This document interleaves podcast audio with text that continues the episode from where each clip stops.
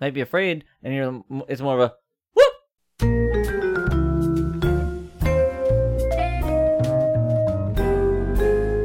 Hey everyone, welcome to Tossed Salads and Scrambled Eggs, a Frasier podcast. I'm Dave, I'm Diana. and today we're talking about episode 1002, Enemy at the Gate. Should we start doing like birthday shout outs at the beginning of the podcast? Uh, like who's Oh, I don't know. okay? Like I don't have a plus like you know people listen to it all all kinds of different times, so Oh, well, happy birthday. yeah. Hey, if you're listening right now, it's your birthday. Happy birthday! Well, also, Why are you listening to us on your birthday? Do some. Uh, we're not why fun. can't I'm sorry, listening to us is a celebration for your ears. That's fair. That is true. That's true. Especially if you uh, listen to our Patreon and you know about our new channel that we're making. You should check that out at patreon.com slash TGIF arcade. You see that we're definitely going to come up with a new come out with a new thing that's going to be uh, great and useful for everybody. and it's really happening. anyway, So we're talking about the Jude Law movie, Enemy at the Gates. mm-hmm. Uh, welcome to TGI Date Night. Oh my god. Yeah, I don't think we could do that movie as a. Are you saying that's not a romantic movie? I mean, I think there is legitimately some romantic elements to it, but no, no, Are you telling me every movie that has Jude Law in it isn't just pure romance? I am telling you that. Yes. Yeah, I honestly don't think a single movie he's ever done has been romantic. It's like always disturbing in all kinds of ways.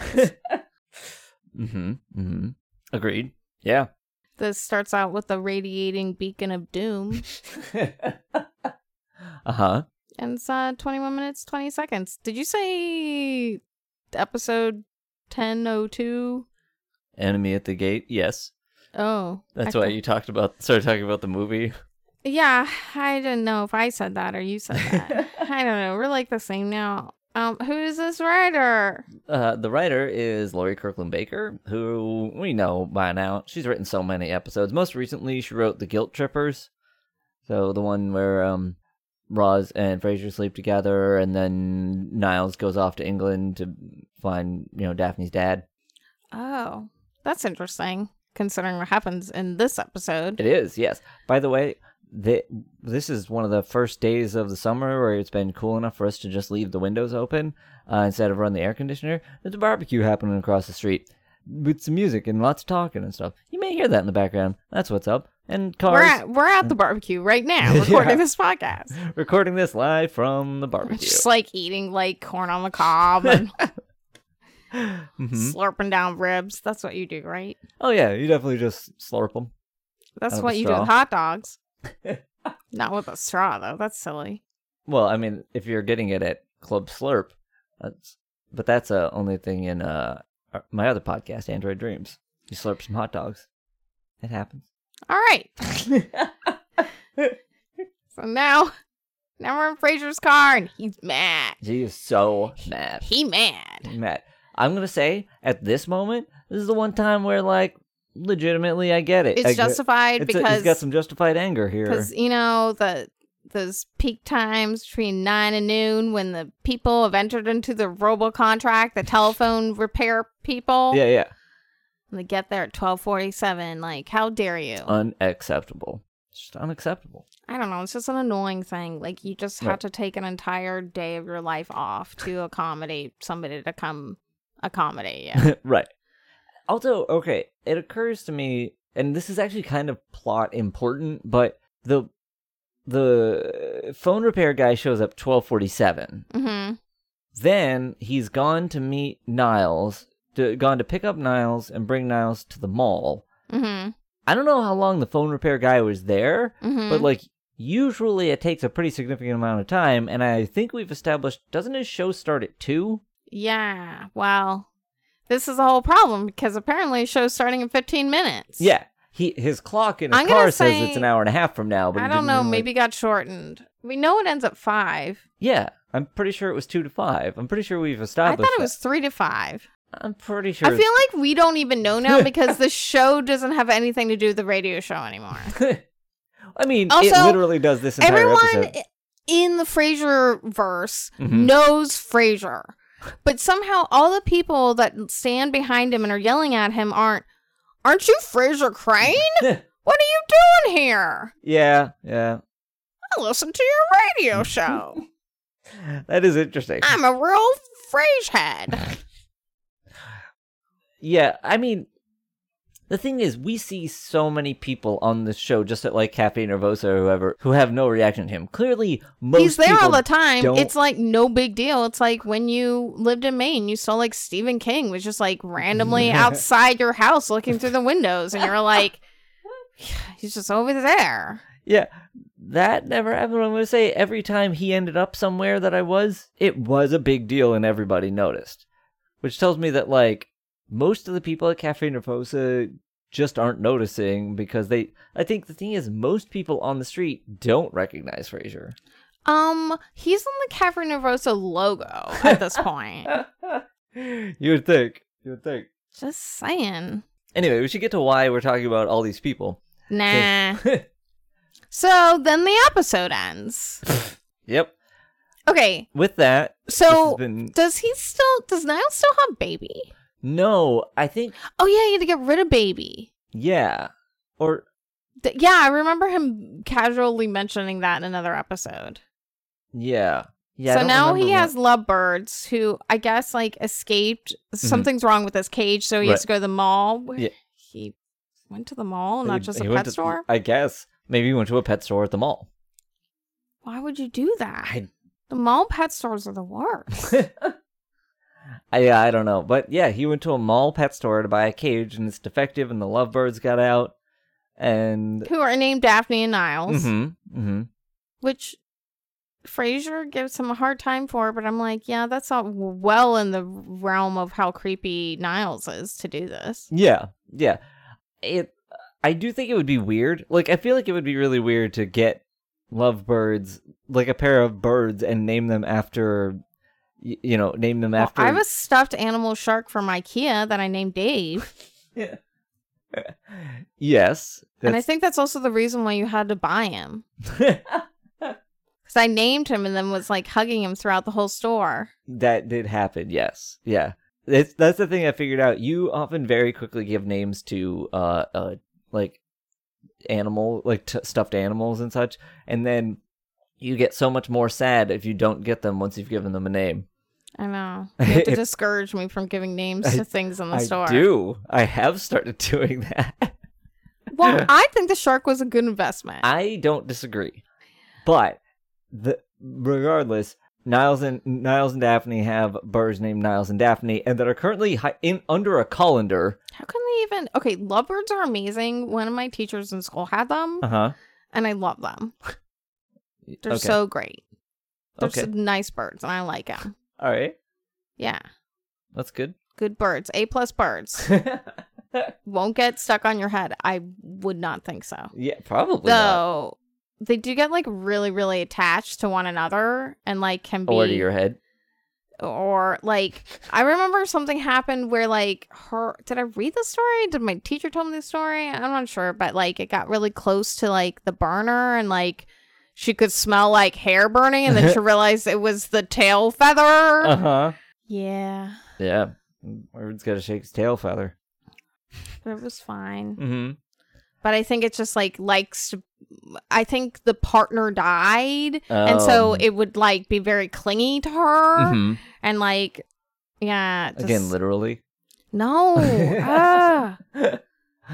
Okay, but I love this idea of like Daphne, the bird, the Mhm. bird Daphne, like escaped briefly, and he was like worried that he, she might find a more birdlier version of the Niles bird. Yeah, yeah. Like he started like to project his own mm-hmm. insecurities on the bird. But I love that Frasier says like there's no one more birdlier than you. Yeah. No one more birdly. No one more birdly than Niles is how he words it. Yeah. Yes. Because yeah, Niles is pretty bird-like, Mhm. honestly. Not like Michael Cera though. That's true. He's not as much like a bird as Michael Cera is. Okay, so the whole point of this is Yeah. just they pull into the mall parking garage.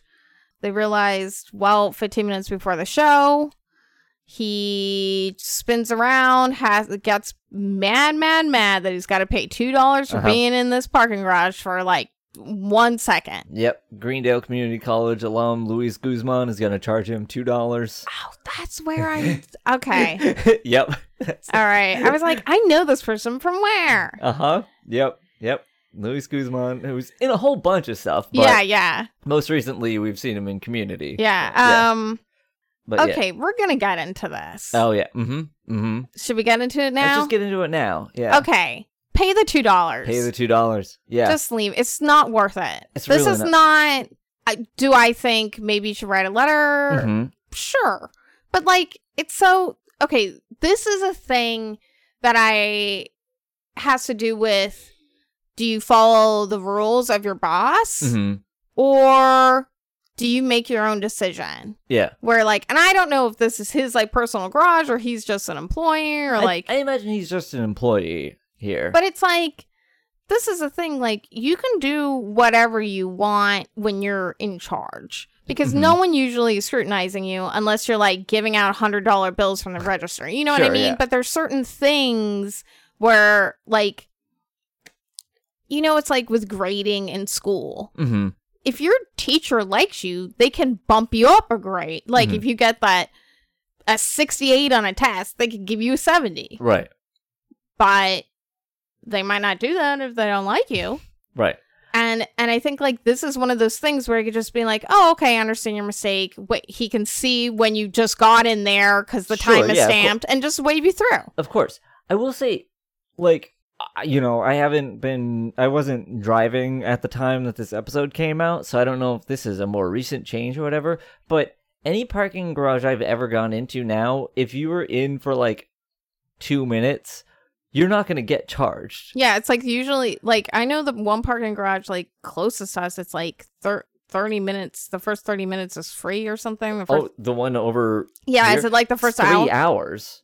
Oh, well, I I don't think they would be like that in Right. downtown Boston. No, no, no, no. But even in places where it's fairly expensive and there's it Mhm. whatever, like there's one down by Fenway that I parked at once for a movie, and they've got it set because sometimes this happens. Sometimes you pull Mhm. in hmm and either you decide you don't want to park there or Mhm. there isn't a space or whatever, and so you leave. hmm You you there's like it's like a five minute window or a two minute window or something. You What about at the the- hospital? I think you probably had to pay there. No, there's a, there's a some there's kind a of five buffer? minute buffer. There. Okay. Yeah, there is absolutely a buffer there where Okay. like, uh, the, basically any parking garage I've ever been to has some kind of buffer where like if you didn't actually park, Mhm. then you're not gonna pay. Uh, so the uh, this is the kind of thing where I don't really think that this is a the big injustice that Frasier thinks he's standing up for, which I guess Yeah. is like where you get the comedy in the episode because it Yeah. seems like so small. Uh, but you really are just one wasting your own time when you're Mhm. supposed to be on the radio, and he could just he could just be fired for this. yeah, yeah, he could like you would just be fired. yeah. Well, I mean, somebody with a contract as big as Frasier's probably it's gonna take more than that to get fired, but like. There's gonna be some problems if you this just is don't un- show this up. is like not professional. Yeah. I also think like Frasier would have thought about how this made him look, which I guess he kind of does because he realizes that he's taking like the stand hmm that he he can't just like admit defeat at a certain point because you know Niles kind of pep talks him through this of Yeah, yeah. hey, hey you know you you had plenty of chances to leave without paying they let you go hmm and you chose not to take them Yeah. so why are you doing that Yeah. Yeah. And uh, the thing is, I think the biggest thing for me with all of this is that there's a guy who says, like, only rich people like you do this kind of thing. And I Mhm. feel like it very much feels like, like, that's the feeling I get from this entire episode of just being like, hey, Frasier, you are really missing, like, the world around you if you think it's cool for everybody else to be stuck for 20 minutes behind you because you're taking a stand on your $2. Like, this is, like, absolutely I hate somebody who's going to do this to me. And I feel like it's a sort of person who you've got 20 minutes to waste. And like a lot of people don't have 20 minutes to waste I in mean, their day. he doesn't. And he also doesn't. That's the thing. But I think he knows not showing, even though he's. But this is also you hear this argument the other way around. Mhm. Weren't people saying that, but opposite way about Occupy Wall Street? Sure, but I think that's the thing. Uh, Like the whole Occupy movement, which is like only certain people can do. You know, like right. this is a whole thing with protests in general, where not everyone can protest because they actually have to go to work because they'll literally be fired if Right. they don't. but here's the difference.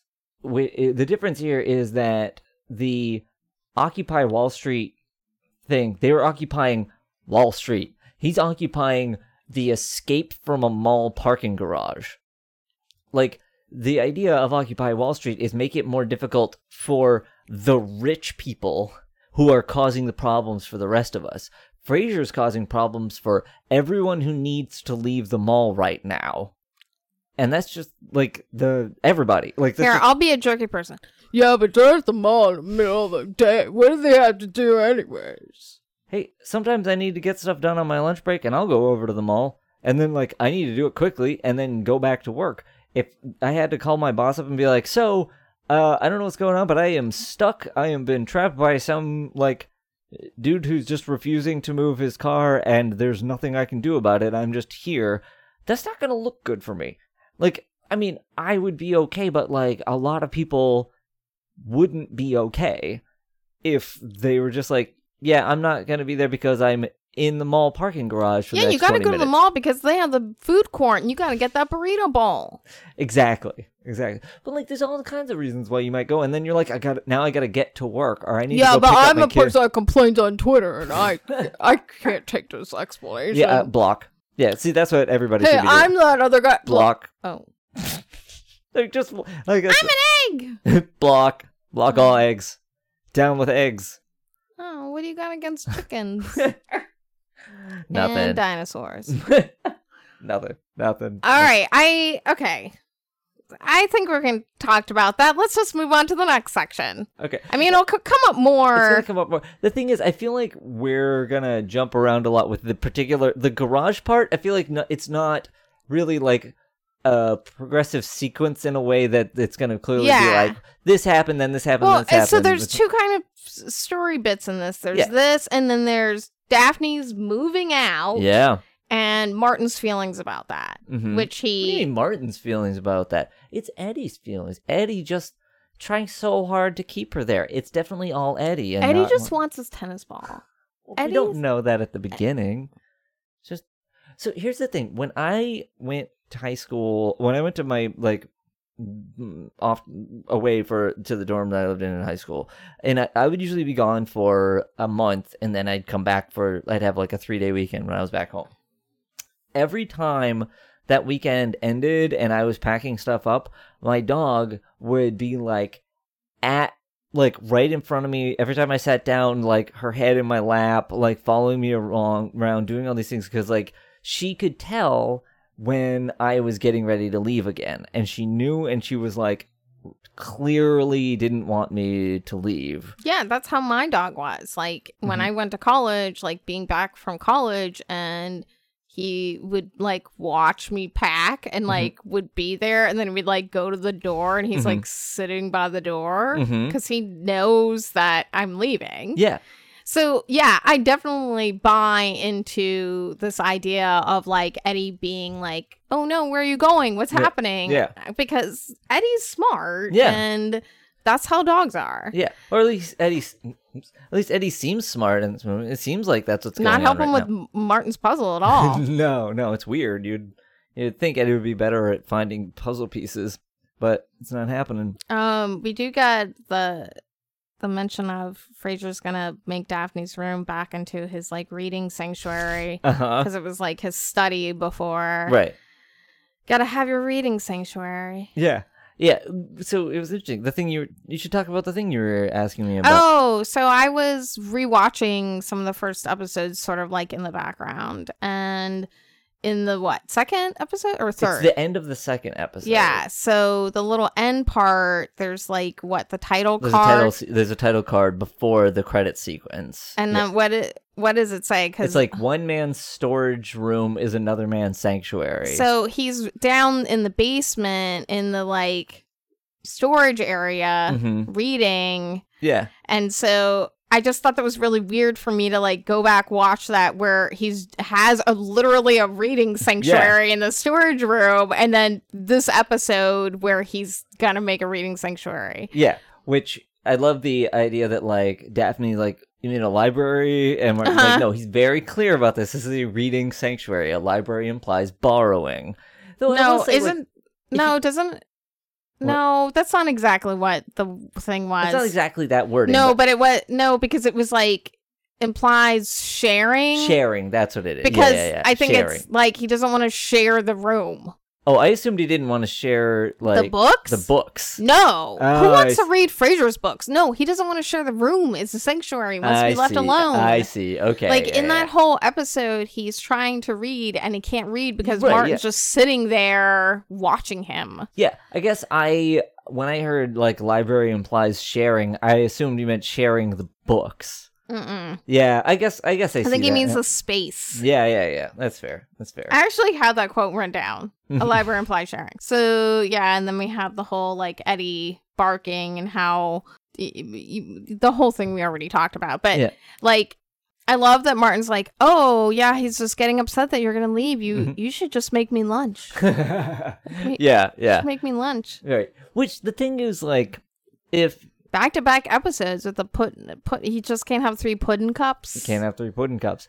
The funny thing to me in this is that like if you don't know what's really going on and you think it really is Eddie, I just really like Martin just being like, "Well, I guess you should find a reason to stick around to make Eddie happy. You should make me lunch." Like I just think that's like I think that's pretty funny, but there's a lot more to it when you really understand that like that it's not Eddie, that it's getting Martin. Yeah. emotional. Yeah. Yeah.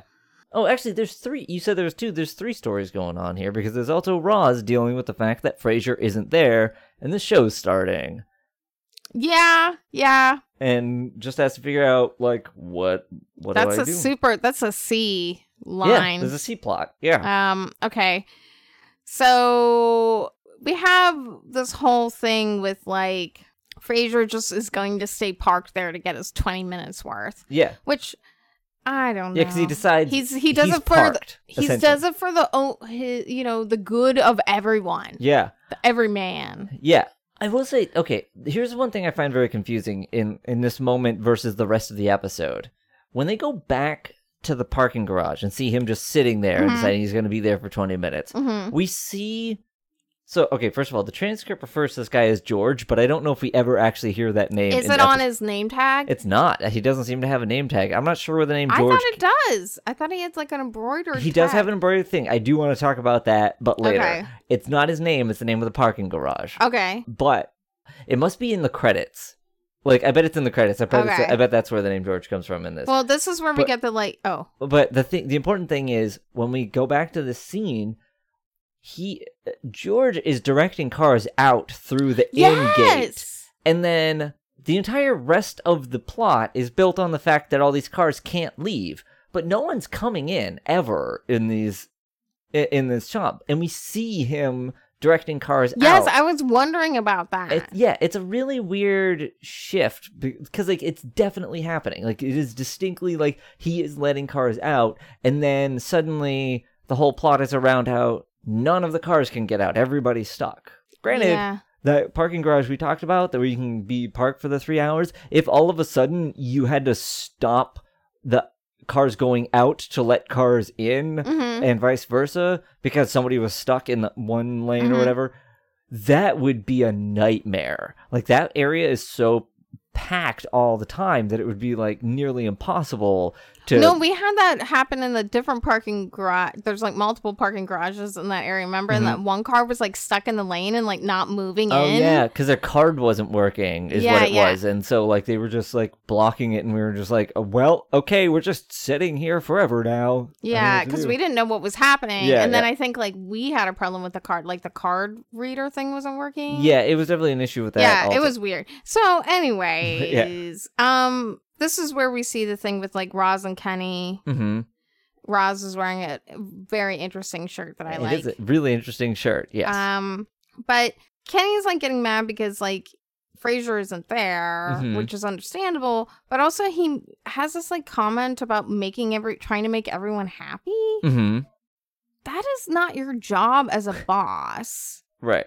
Well, you you had be, to make yeah. sure that people are efficient and like doing their jobs and not you're Mhm. not like people pleasing. You're the boss. People should be pleasing you. Yeah. I don't I just I don't I don't like Kenny. Yeah, I I mean I like Kenny a lot less later in this episode. He says a thing that I'm just like, Kenny, not cool, not cool, Kenny. Then we get I do I really like the moment when Roz gets the call from Frasier, Mhm. who's explaining what's going on, and she's like, you know, you lost me at Gandhi, essentially, like like, and I just love imagining Frasier's entire speech to her about Mhm. like his this like self-righteous speech that you know he's giving Mhm. about the stand he's taking like i do find that really amusing but we also learn around now like if we didn't know Frasier was the worst the moment when he's like like all the other mo- the drivers are angry and he's like that's just because they're short-sighted you know i'm doing it for their own good it it's like correcting people's grammar i don't do it to be popular.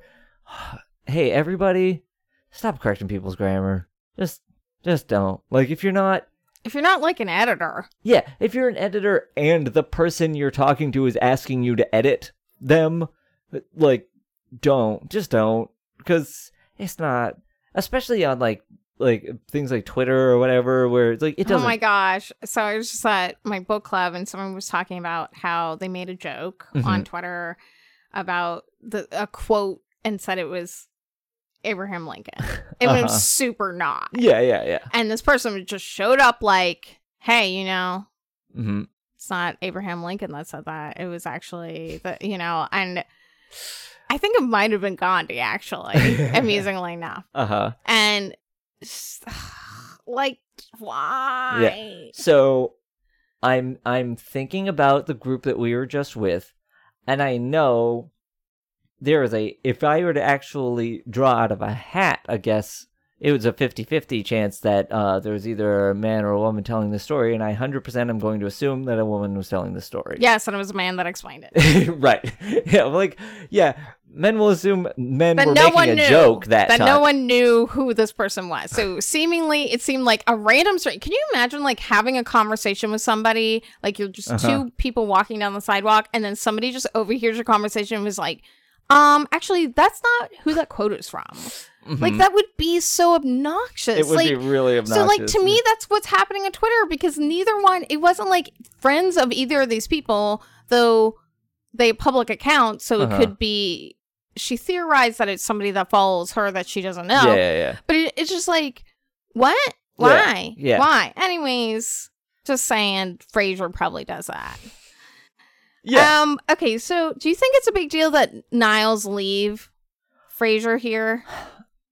I think I don't think I don't think Niles leaving is that big of a deal, but I do think like I think this is kind of an important moment, which is when uh you know Luis Guzman starts calling him an idiot, repeated Uh-huh. calling Frasier an idiot repeatedly, Yeah. and saying that Niles is right to abandon and Mhm. this idiot. Like I think that's the moment where if Niles had continued to leave, it becomes a big deal. Yeah, no, I think it's touching that he stays. Yeah, especially because like there's there's a moment there's a shot of Frasier just sitting sadly in his Mhm. car, and it's like, oh, okay, this is the only moment that like in all of this that I s- feel sympathetic for Frasier, hmm and and uh, because the thing is, I feel like what's going on in this, and like this is kind of important and a big deal, is like Frasier's always been a self righteous jerk, hmm and this is one of the few moments where you're seeing him start to be like, maybe I'm wrong sometimes. Is that possible? Is that possible that I, Frasier Crane, might be occasionally incorrect about things? Yeah, that actually is really interesting. That is Yeah. what's happening. Yeah.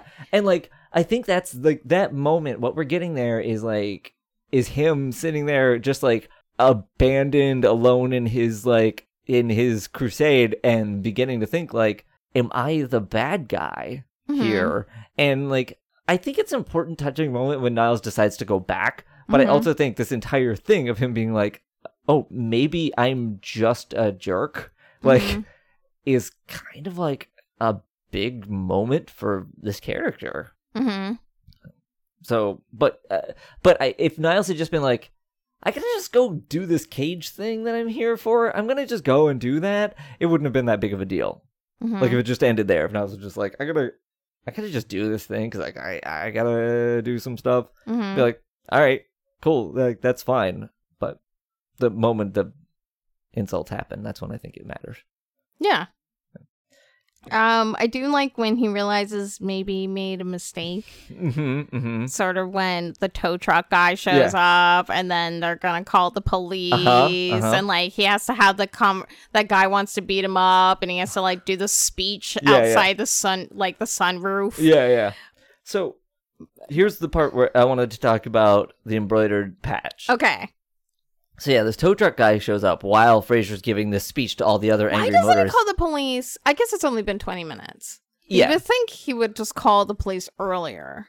probably, but regardless, I mean, yeah, yeah, yeah. Like, if, uh, I think you're right. He could have called the police sooner, or like mall security or somebody. Like somebody could have done this thing. I don't know if he's officially in the mall. If it's one of yeah, those or if it's just that- a place by the mall. Yeah. Yeah, yeah. Um, but regardless, like, so this tow truck driver's standing there, right? And I, I realize like the he also has an embroidered patch on his shirt, hmm which says "Grammer Towing," Okay.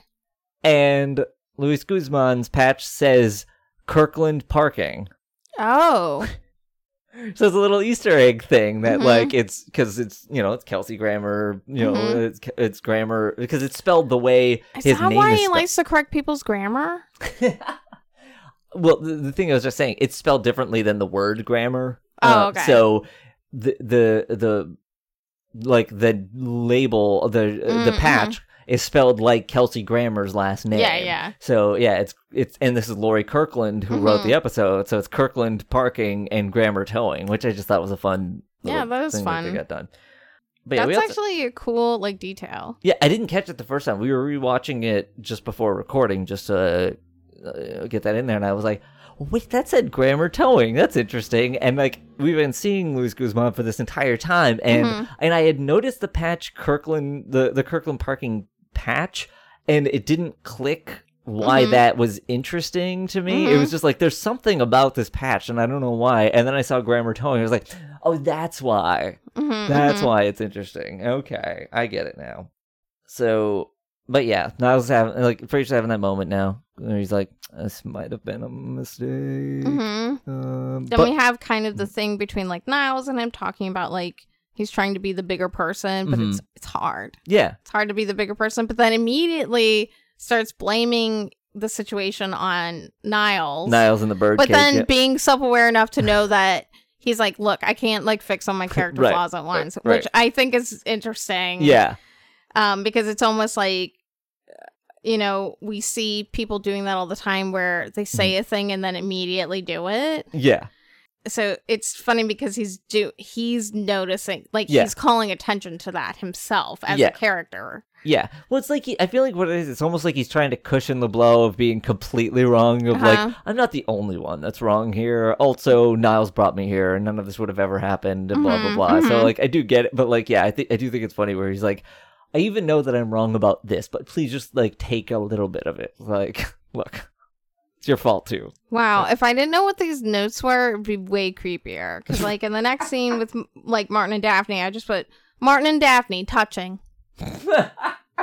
And I'm like, Yep. when were they touching? What was happening? yeah. yeah, And then I was like, no, I meant like there's this touching moment between Yeah. Martin and Daphne. yeah, yeah, And I think kind of what is happening is like, it's not like this huge big thing, but it's, you know, Martin's talking about how Eddie's gonna miss her Mhm. and this whole thing. And he's like, oh, as soon as you start to leave, he's gonna get upset again. Let me Mhm. get some treats for you. And then we see like Eddie going in the box Mhm. for the tennis ball. Yeah. And she realizes sort of like, oh, he's talking about himself and Mhm. how she's like, "Oh, maybe I haven't been coming around enough. I need to like out, you know, why don't we take Eddie for a walk together and Uh-huh. we can eat breakfast together?" Mhm. And yeah, it's like really nice. Yeah, which okay, so there's two things about this scene I want to bring up. One is like I don't like Daphne wouldn't have accidentally packed this ball in there.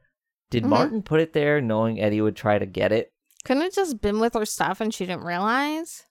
Maybe, but she's talking about how she just packed up the last of her stuff. Hmm. So if she packed up the last of her stuff, how does that tennis ball end up in the box without her knowing sometimes you forget to look behind things. That's fair. That's fair. I just I feel like this is like Martin knows that Eddie will be able to tell the ball is in there and is gonna want it and put it in there because he was hoping that would be a way to like keep her around a little extra time hmm and like did that. Maybe I don't think of that, but could be. I'd like to hear what other people think about that. Yes, I am also curious. I just thought it was. it just kind of ended up in there. it just kind of ended up in her stuff. Yeah.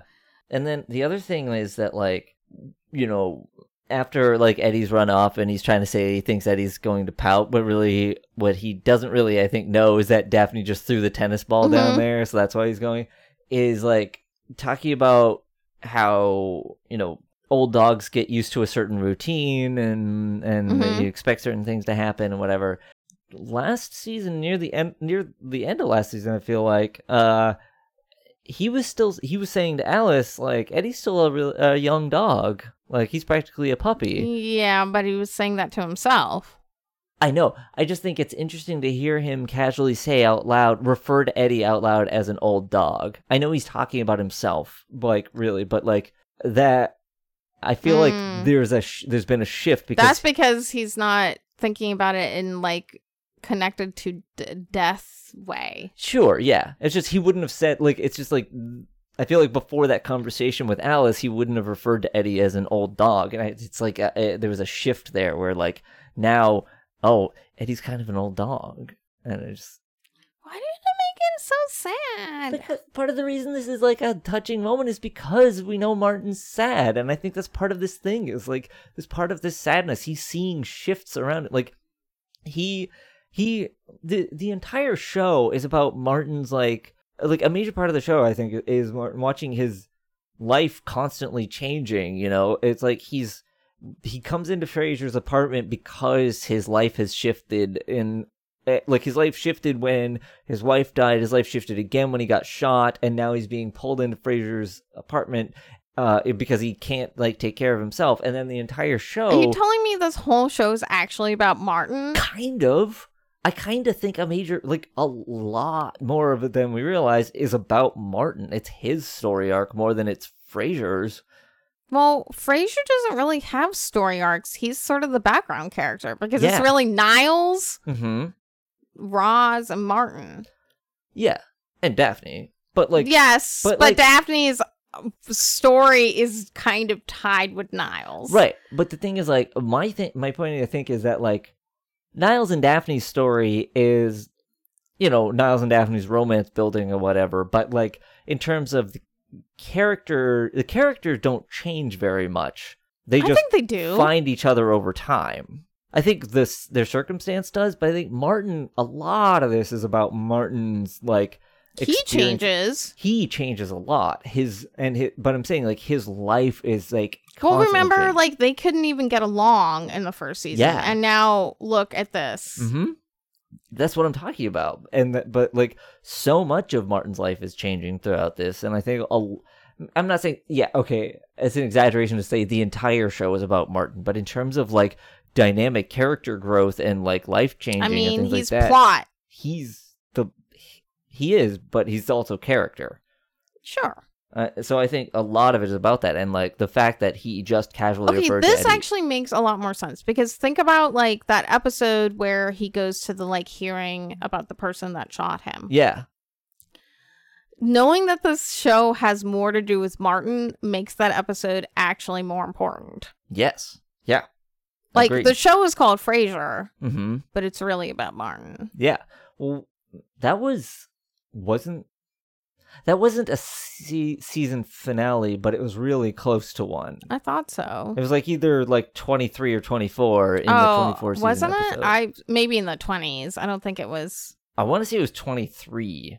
Mm, I feel like 24 is the one where they go on the trip with Claire. mm. I feel like it was season 8, 20, I don't know, I can't remember. But regardless, like it was very high up there in like as like about to round out the season. Mm. And yeah, no, I think that's like uh, yeah, if you think about the show in terms of like Martin's story arc, then the like yeah, that is a really important scene. Which oh, now I'm sad because of what it would mean for the reboot. The reboot doesn't have Martin's story arc in it. Oh, I'm sad in so many ways now. Oh, I'm all kinds of sad. But that's a catalyst for that reboot if they sure. do that. Yeah. And I also think they shouldn't. They should center it around the children. Like I, they should Yeah. center it around like Freddy. I still think it should be about Freddy. Sure. Yeah. Yeah. I agree. I just think it's like it's interesting to realize like And like Roz, it- you know, Alice, Mhm. like all all of these. right. But Alice is at like Stanford now and is about to meet up with Roger. We already know that. We learned that a couple episodes ago. um.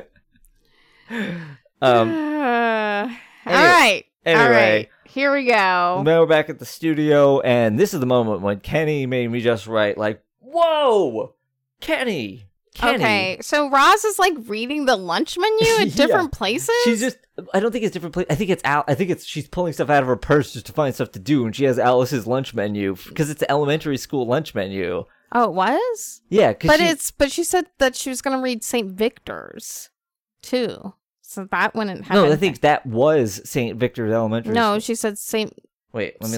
Saint Victoria's and then Saint Oh, Victor's. you're right. Never mind. I just I thought someone like called in because they do that. They actually do read those menus Uh-huh. for places you on Yeah. AM radio. No, no, you're right. You're totally right. I, I That think- is a thing that I think happened. Yeah, I think it was because it's St. Victoria's and St. Victor's. I thought she was I, I didn't catch it was two different. I I think I just heard the same thing twice. I No. but now reading, yeah, you're right, you're right, you're right. I just thought she was like, well, I've got this lunch menu. Okay, well, thing here. Kenny's upset because Yeah.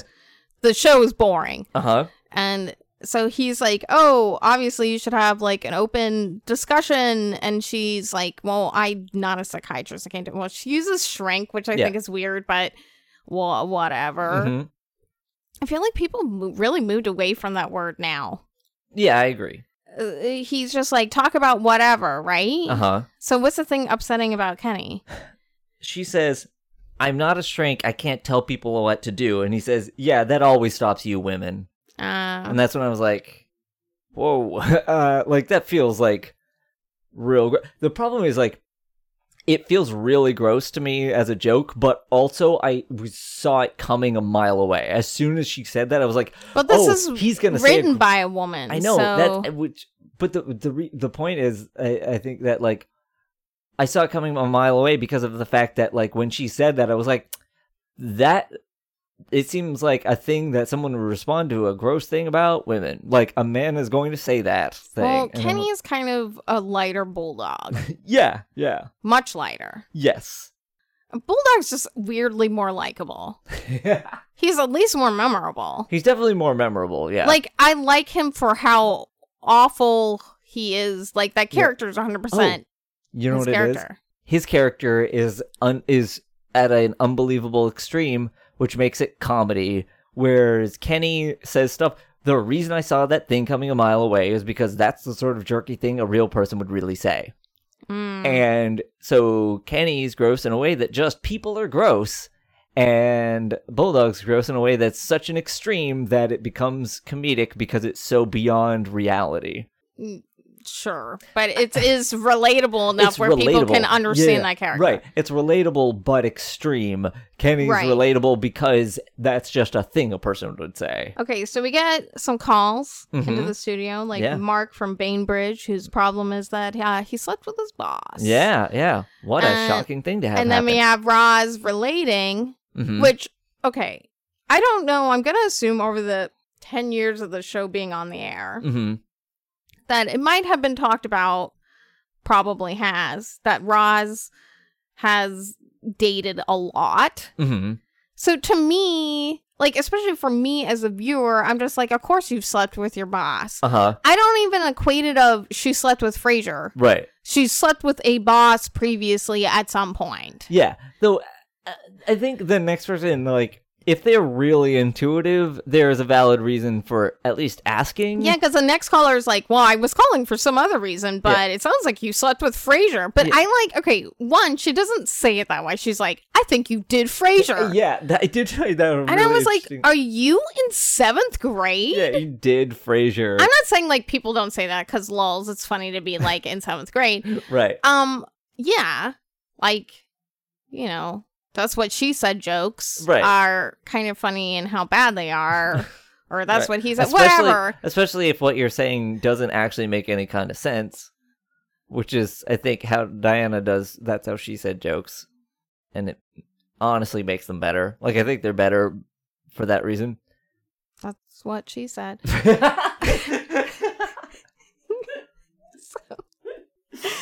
wow! Wow! Okay. Um, you didn't see that I coming? no, I didn't. I legitimately didn't. Hate to see it.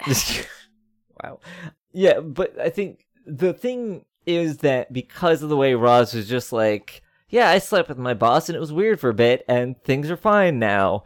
And it's the like saying things are fine now that person was like, well, obviously that means it's a boss that you see now. But to me, I'm just like that might mean you still talk to this person. It might. Also, she has probably plenty of supervisor.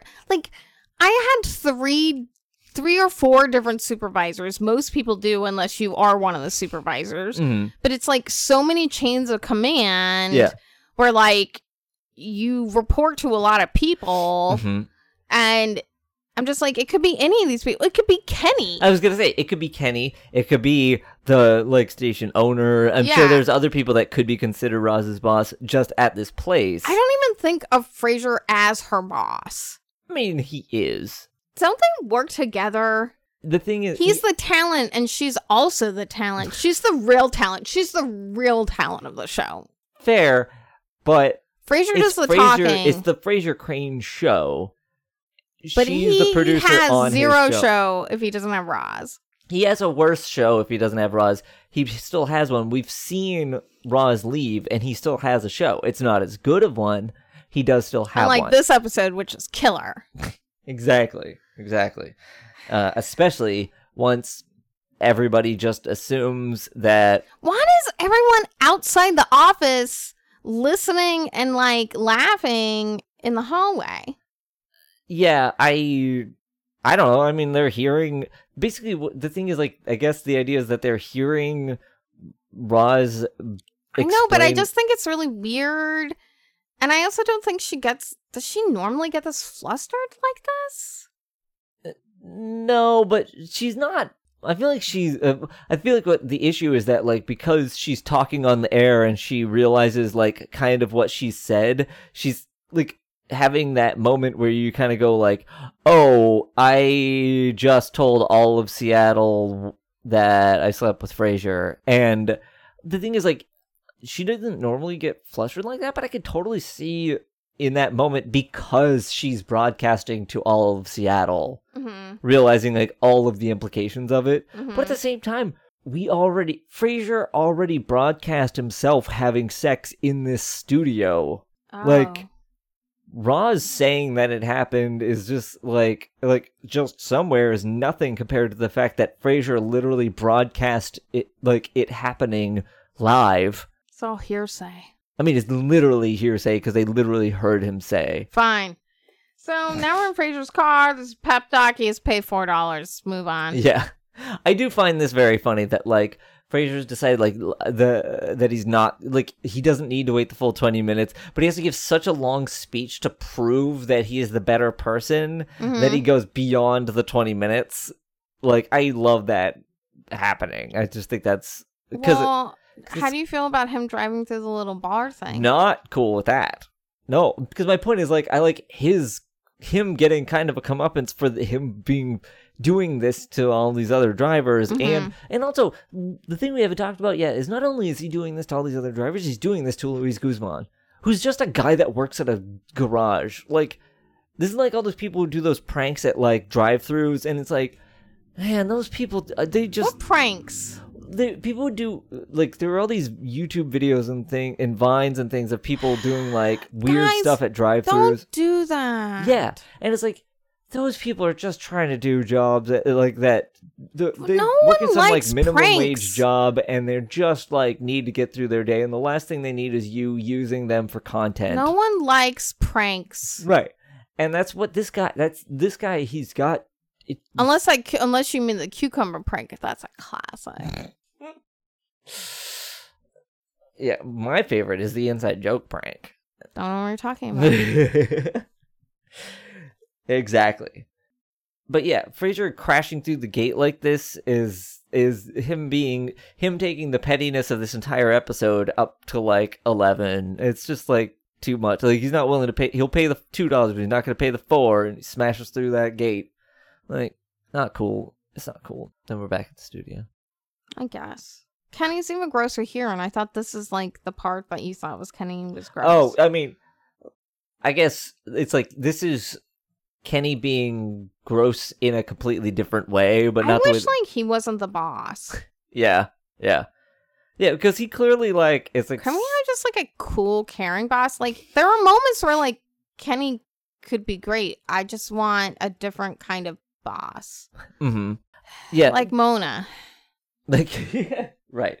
I mean, the thing is like, yeah, this is the Kenny we've seen before, where he just sort of like the time they almost slept together at the the Mm-hmm. convention, and Kenny showed up, and it was just sort of like, ah, ah, ah, where it's like, it's gross, but it's like meant to be. It's meant to be jocular and not just like, Jocular, yeah, jocular, just like you know, like football teams. not not not like jocks, but in the you know like you know friendly ribbing with e- each other, just sort of go like, haha, you, You have to like someone to friendly rib them. I know, but he's trying to, as opposed to the other thing that made me upset, which is just him saying a jerky thing about women, where as opposed to like Yeah, he's trying yeah. to like, but also kind of likes the idea that maybe this could help ratings, like. Whatever. th- At least he's not trying to make her feel bad about it. He's just trying to be like, "Hey, it happened." But Let's she's lean into it." mortified. Yeah, he he's not very self-aware. He's dumb and not self-aware. But I feel like that's the thing. This is him He's being not. dumb. He doesn't have to be self-aware. He has to understand Uh, what's going on with the other people. Sure. Okay. Empathetic. empathetic. Yes, he's not being very empathetic right now.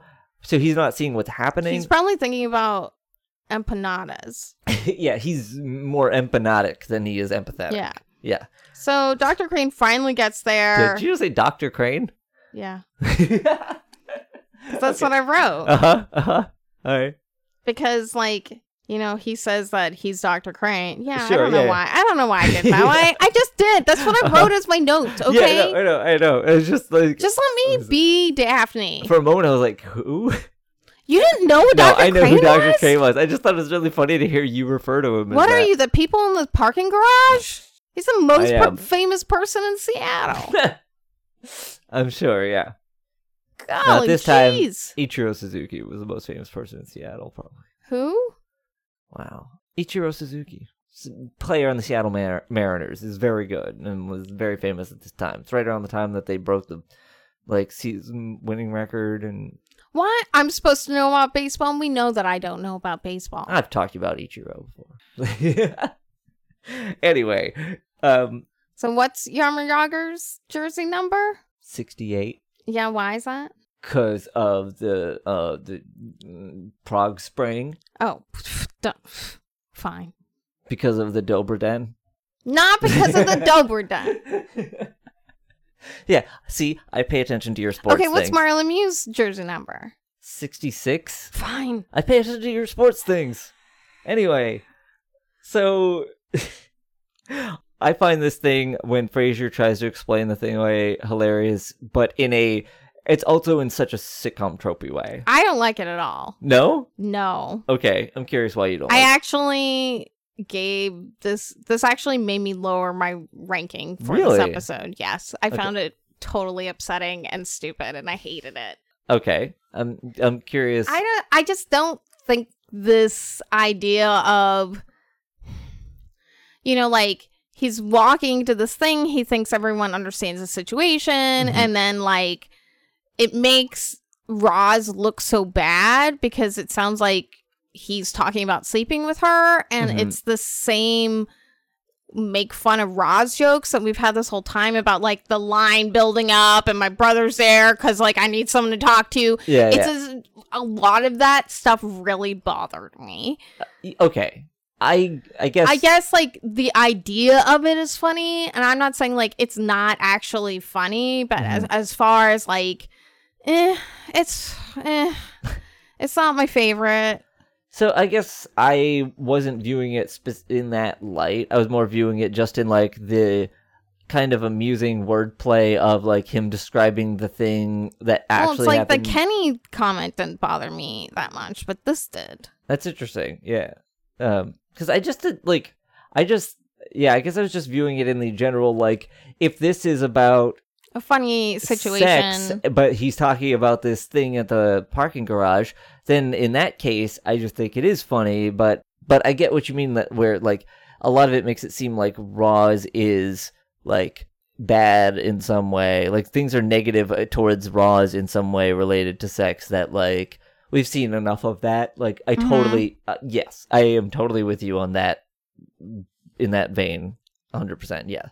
Uh, I just think I just think it's um all amusingly worded and like yeah, framed. yeah. Um, and I like the especially because I like the way that it, it almost seems like this entire I thing is built up to do this thing, like to make do this silly joke at the end. And I think if that was the case, and it works really well. Well, like I think this episode's memorable because of the setting of the episode where Mhm. it takes place pretty much like not at the studio, not at Frasier's apartment, not in Cafe Nervosa. It takes place in this parking garage. Mhm. So it's a very different kind of like atmosphere. You know, Yeah. we're in the car. It's very different. yes, And for me, that's like memorable. But as Mhm. far as like this episode goes, like, eh, eh.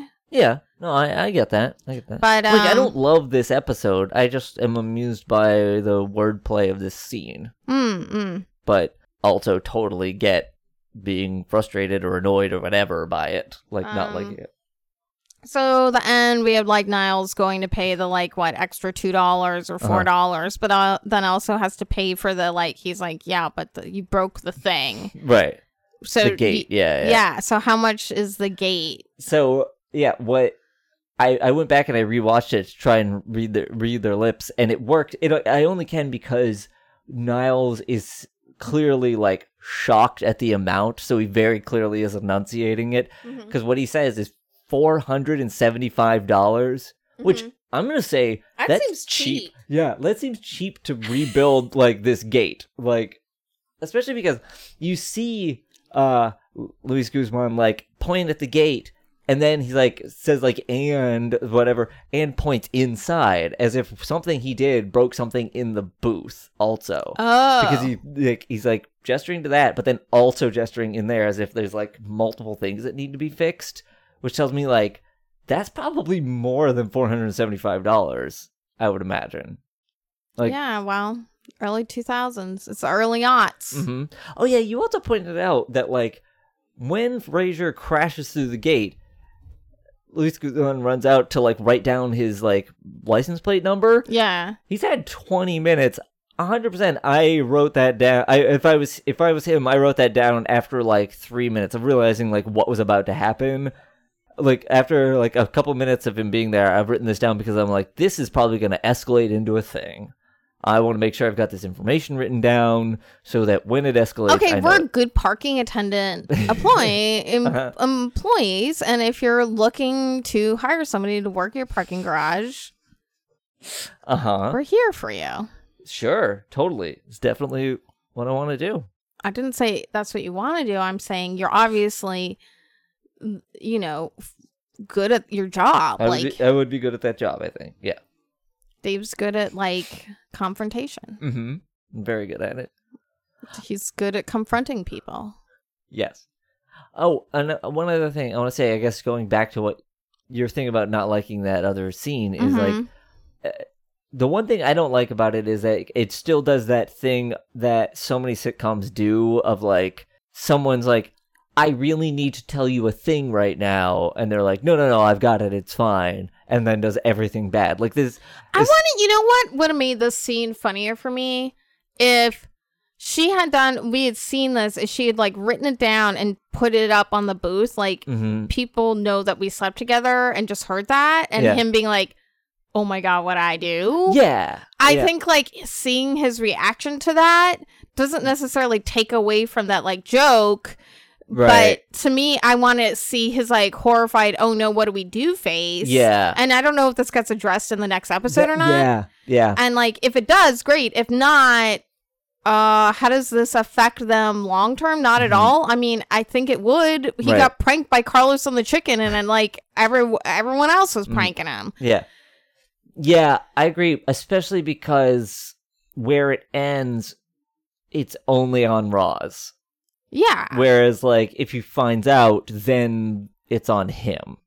yeah. Yeah. You know what? Yeah, absolutely. That makes it a significantly better scene. Okay. I agree. I so fix the episode. You're Right. welcome. Mhm. uh, all right. Anything else you want to say on this? No. All right. Then, uh, no drinks in this episode. So Shocking. I know, but we got a bunch of callers. Uh, for once, Mhm. we got a decent number of callers. We got Mark from Bainbridge, who is played by Charles Bush, who he's primarily a theater actor and writer, but he has been in a few like TV things and movies and whatever. He was in Oz, he was in uh, Addams Family Values, and he was also in uh, starred in and wrote Psycho Beach Party. Um, you know. yeah. Look, I do. I do know of Psycho Beach Party. So then there was Sheila, who's the one who figured out the um that what Roz is really saying, played by Leelee Sobieski, who has been in a oh. whole bunch of stuff, but uh the things that stood out to me were like there was that there was a Joan of Arc miniseries and she was Joan of Arc. Mhm. And then she was also in the movie uh Max uh with John Cusack Mhm. and then and also the remake of The Wicker Man. She was in that. I haven't But thought about her in a really long time. yeah, I know. She's somebody that's the thing. She's somebody who stands out in my head as like a memorable person, but I Yeah. also can't think of a lot of things that she's in that I She recognize. was like very popular like in the late 90s. Yeah, I think maybe early 2000s. I think early 2000s. And, is- like, yeah. Yeah, I remember her being in the teen teen mags or whatever, like Uh. in teen, like uh, reading about her and like you know Teen Vogue or whatever Mhm. before Teen Vogue became something totally different. Then Right. I would be a lot smarter if Teen Vogue had been What talking about today. that. Yeah, Yeah, like I yeah. actually think that's more interesting than like how do you not have acne Mm-hmm. and um boys. right. Um no, I agree. Teen Vogue seems to have taken a real interesting shift in the last I think couple of years. More teens. I'm not saying like there wasn't access to like politics and like you know like interesting sex that isn't like just you know written like heteronormative like Mhm. i feel like they're like the idea of that like yes there are different like feminist magazines that Mhm. you could totally read as a teen Mhm. but i i think it's much better now Mhm. like I read a, a bunch of like alternative literature and I still didn't probably I could have I could have been a bunch of uh, I could have been oh, I don't know what I'm saying. I'm just saying like more educated Yeah, about yeah, the yeah. world and not as naive Sure, yeah, yeah. because that just wasn't available to me as a teen. But Mhm. now we have the internet too. I'd be watching all these crazy YouTube channels. I Right. would be super into YouTuber gossip. That never mind. I would have learned nothing. hmm all right, moving on. Moving on. Okay. And we also had Jerry, who was the guy who called uh that Frasier kind of like was explaining the thing, like the guy who called when Mhm. Frasier comes back in the end of the episode, and he's played by Billy Bean, who I so there. Uh, it was clear when I looked up Billy Bean. Billy Bean be, was connected in some way to like Major League Baseball, and I was like, Mhm. I thought this was Billy Beane former general manager of the Oakland A's, who's like the movie Moneyball is about. Oh. No, this that's Billy Beane with an B E A N E. This is Billy Bean the without an E at the end, Uh huh. who was the first or, or like not for I think the second former like professional baseball player to come out as gay and became the like ambassador for inclusion for Major League Baseball and like, Oh wow, that's yeah. awesome. Yeah.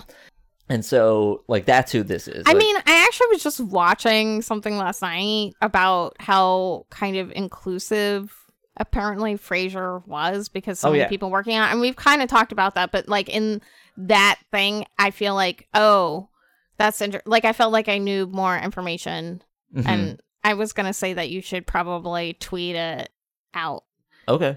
Like, a because I thought it was an interesting, um, I can't remember the name of the channel, but hmm will tweet a thing. Um, it's this person like analyzes sort of like LGBTQ like episodes of TV, and I Mhm. was watching a bunch on the Golden Girls because the Golden Girls did a lot of episodes like Yeah, that, and it's very interesting to like watch these things where they're like talking about these very like kind of at the time on TV like taboo subjects Yeah, yeah, yeah. and like on this episode of the Golden Girls, we have like Blanche's brother is gay. Mhm.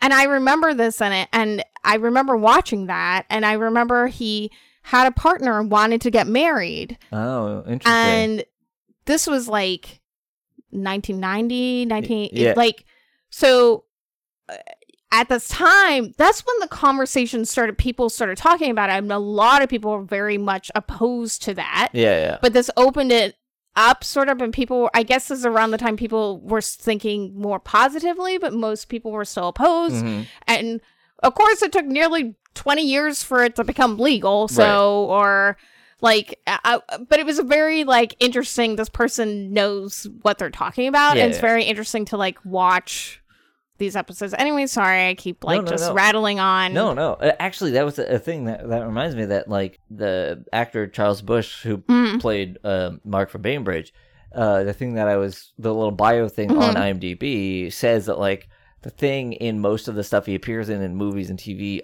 involves him like wearing like dresses and lots of makeup Mhm. and things like that. Like that's a thing he's known for in Mhm. like the at least in the things he appears in. Like so I feel Mhm. like that's uh, building on your thing. And and like remember uh, I remember like that article that I read. I think the Vanity Vanity Fair Mhm. article I was referencing a million years ago that where originally you know the show was going to be in set in Denver and then I think Colorado passed uh like some like anti like LGBT thing and like that made them say like no we're not going to do it there we won't yeah, I mean, it because makes sense because a lot of the crew and like actors on the show, and uh, so yeah yeah, it makes a lot of sense. it does Which is why I think we have a lot of s- kinds of certain jokes on the show yeah written by people that are gay Right. making those jokes. Yep. Yeah. Okay. Yeah. No drinks. No. So now rate the episode. well what's the good word oh, I didn't have any good words. I didn't have a good word yeah I didn't really notice one either so If you notice one and I don't, you should write it down. yeah Okay. Yeah. I usually don't sometimes I do but, Okay. um I didn't notice one okay so yeah why don't we rate the episode Okay. So I gave this episode a three uh-huh originally. mm-hmm And then that scene happened I didn't like and I gave it a one. Wow. It's that bad for you? Wow. That's Yeah. this is this is like Merry Christmas, like, you know, Dr. Nora level. I mean, I think that's a little too I think that's a little harsh. uh huh. I mean, if that's your rating, that's I mean, I definitely don't think it's a three. So I'll probably say like a two point five. Okay. I mean, if it's a one, like, don't make me, don't let me. No, I don't think change it's a one. Okay. I think. I was affected emotionally about other things happening in my life at the time when I gave the rating. Okay. And I was feeling like aggravated at this episode. That's fair. That's and so that's why I was like, oh, I don't really think it's a one. fair. hmm But so now it's like a 2.5. Okay. Okay. Yeah. The. Oh, but I didn't give it a thing. oh yeah. Yeah. There's no snacks. Like, what the heck? No. There's, 2.5 five dog treats. I was just gonna say there's some dog treats. So, uh, okay, yeah. Um, obviously I didn't have as negative of an opinion, but I also don't think. Yeah, I don't think this is the best. Uh, definitely not the best Lori Kirkland Baker episode. Uh, Mhm. so I'm giving it uh 3.5 Georges. Interesting. What? We went in like opposite directions. What do you mean? Because I gave it a 2.5 and you gave it a 3.5, and you're like, it's not even that good of an episode.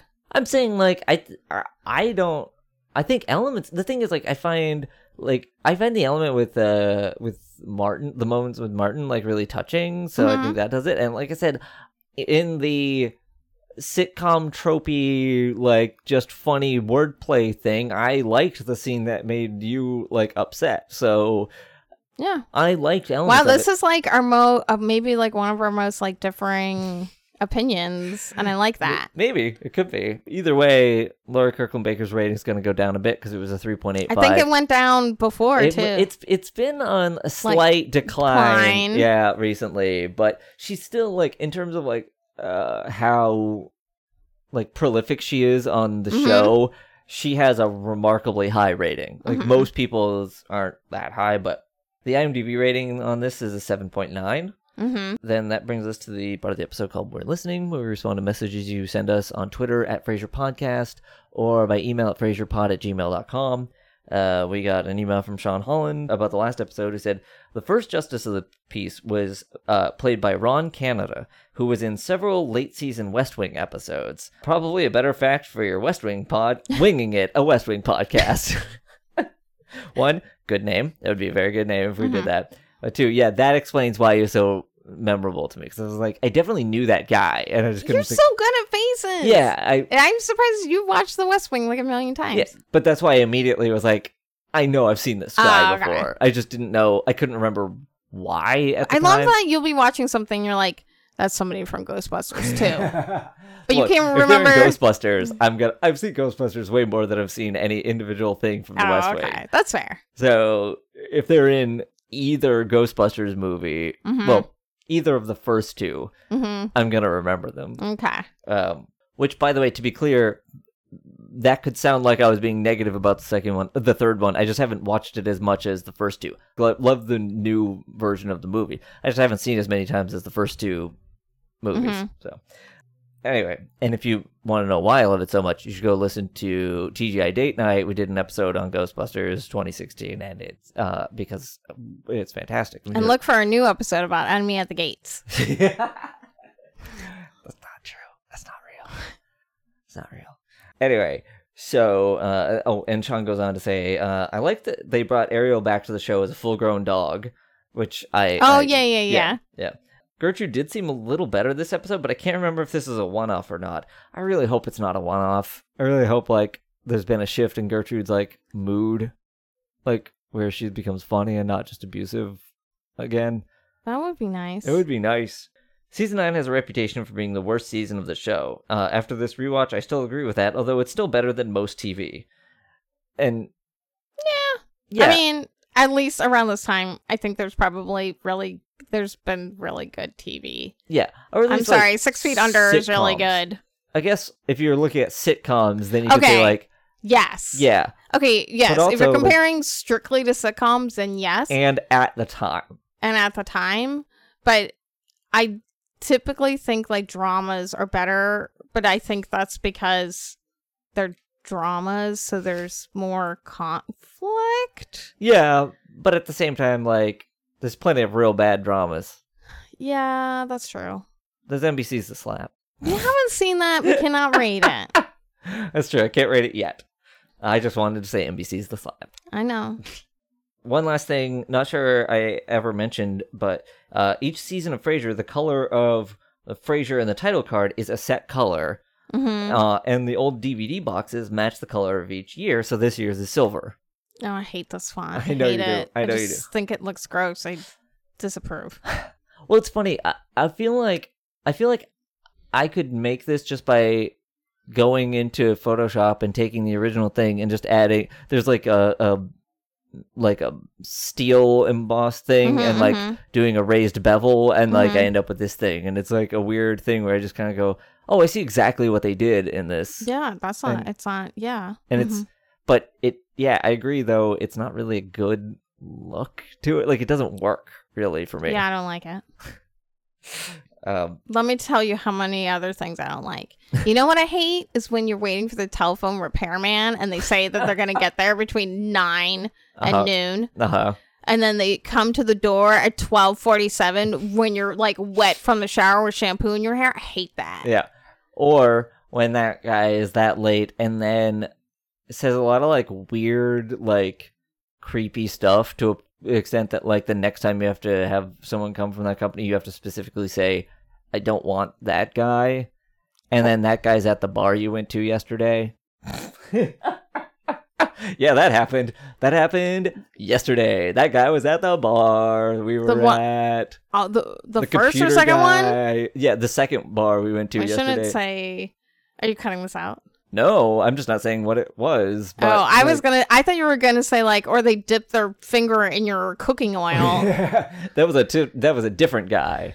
That's not the guy I'm talking about. I know. Yeah, I know. know. a different guy.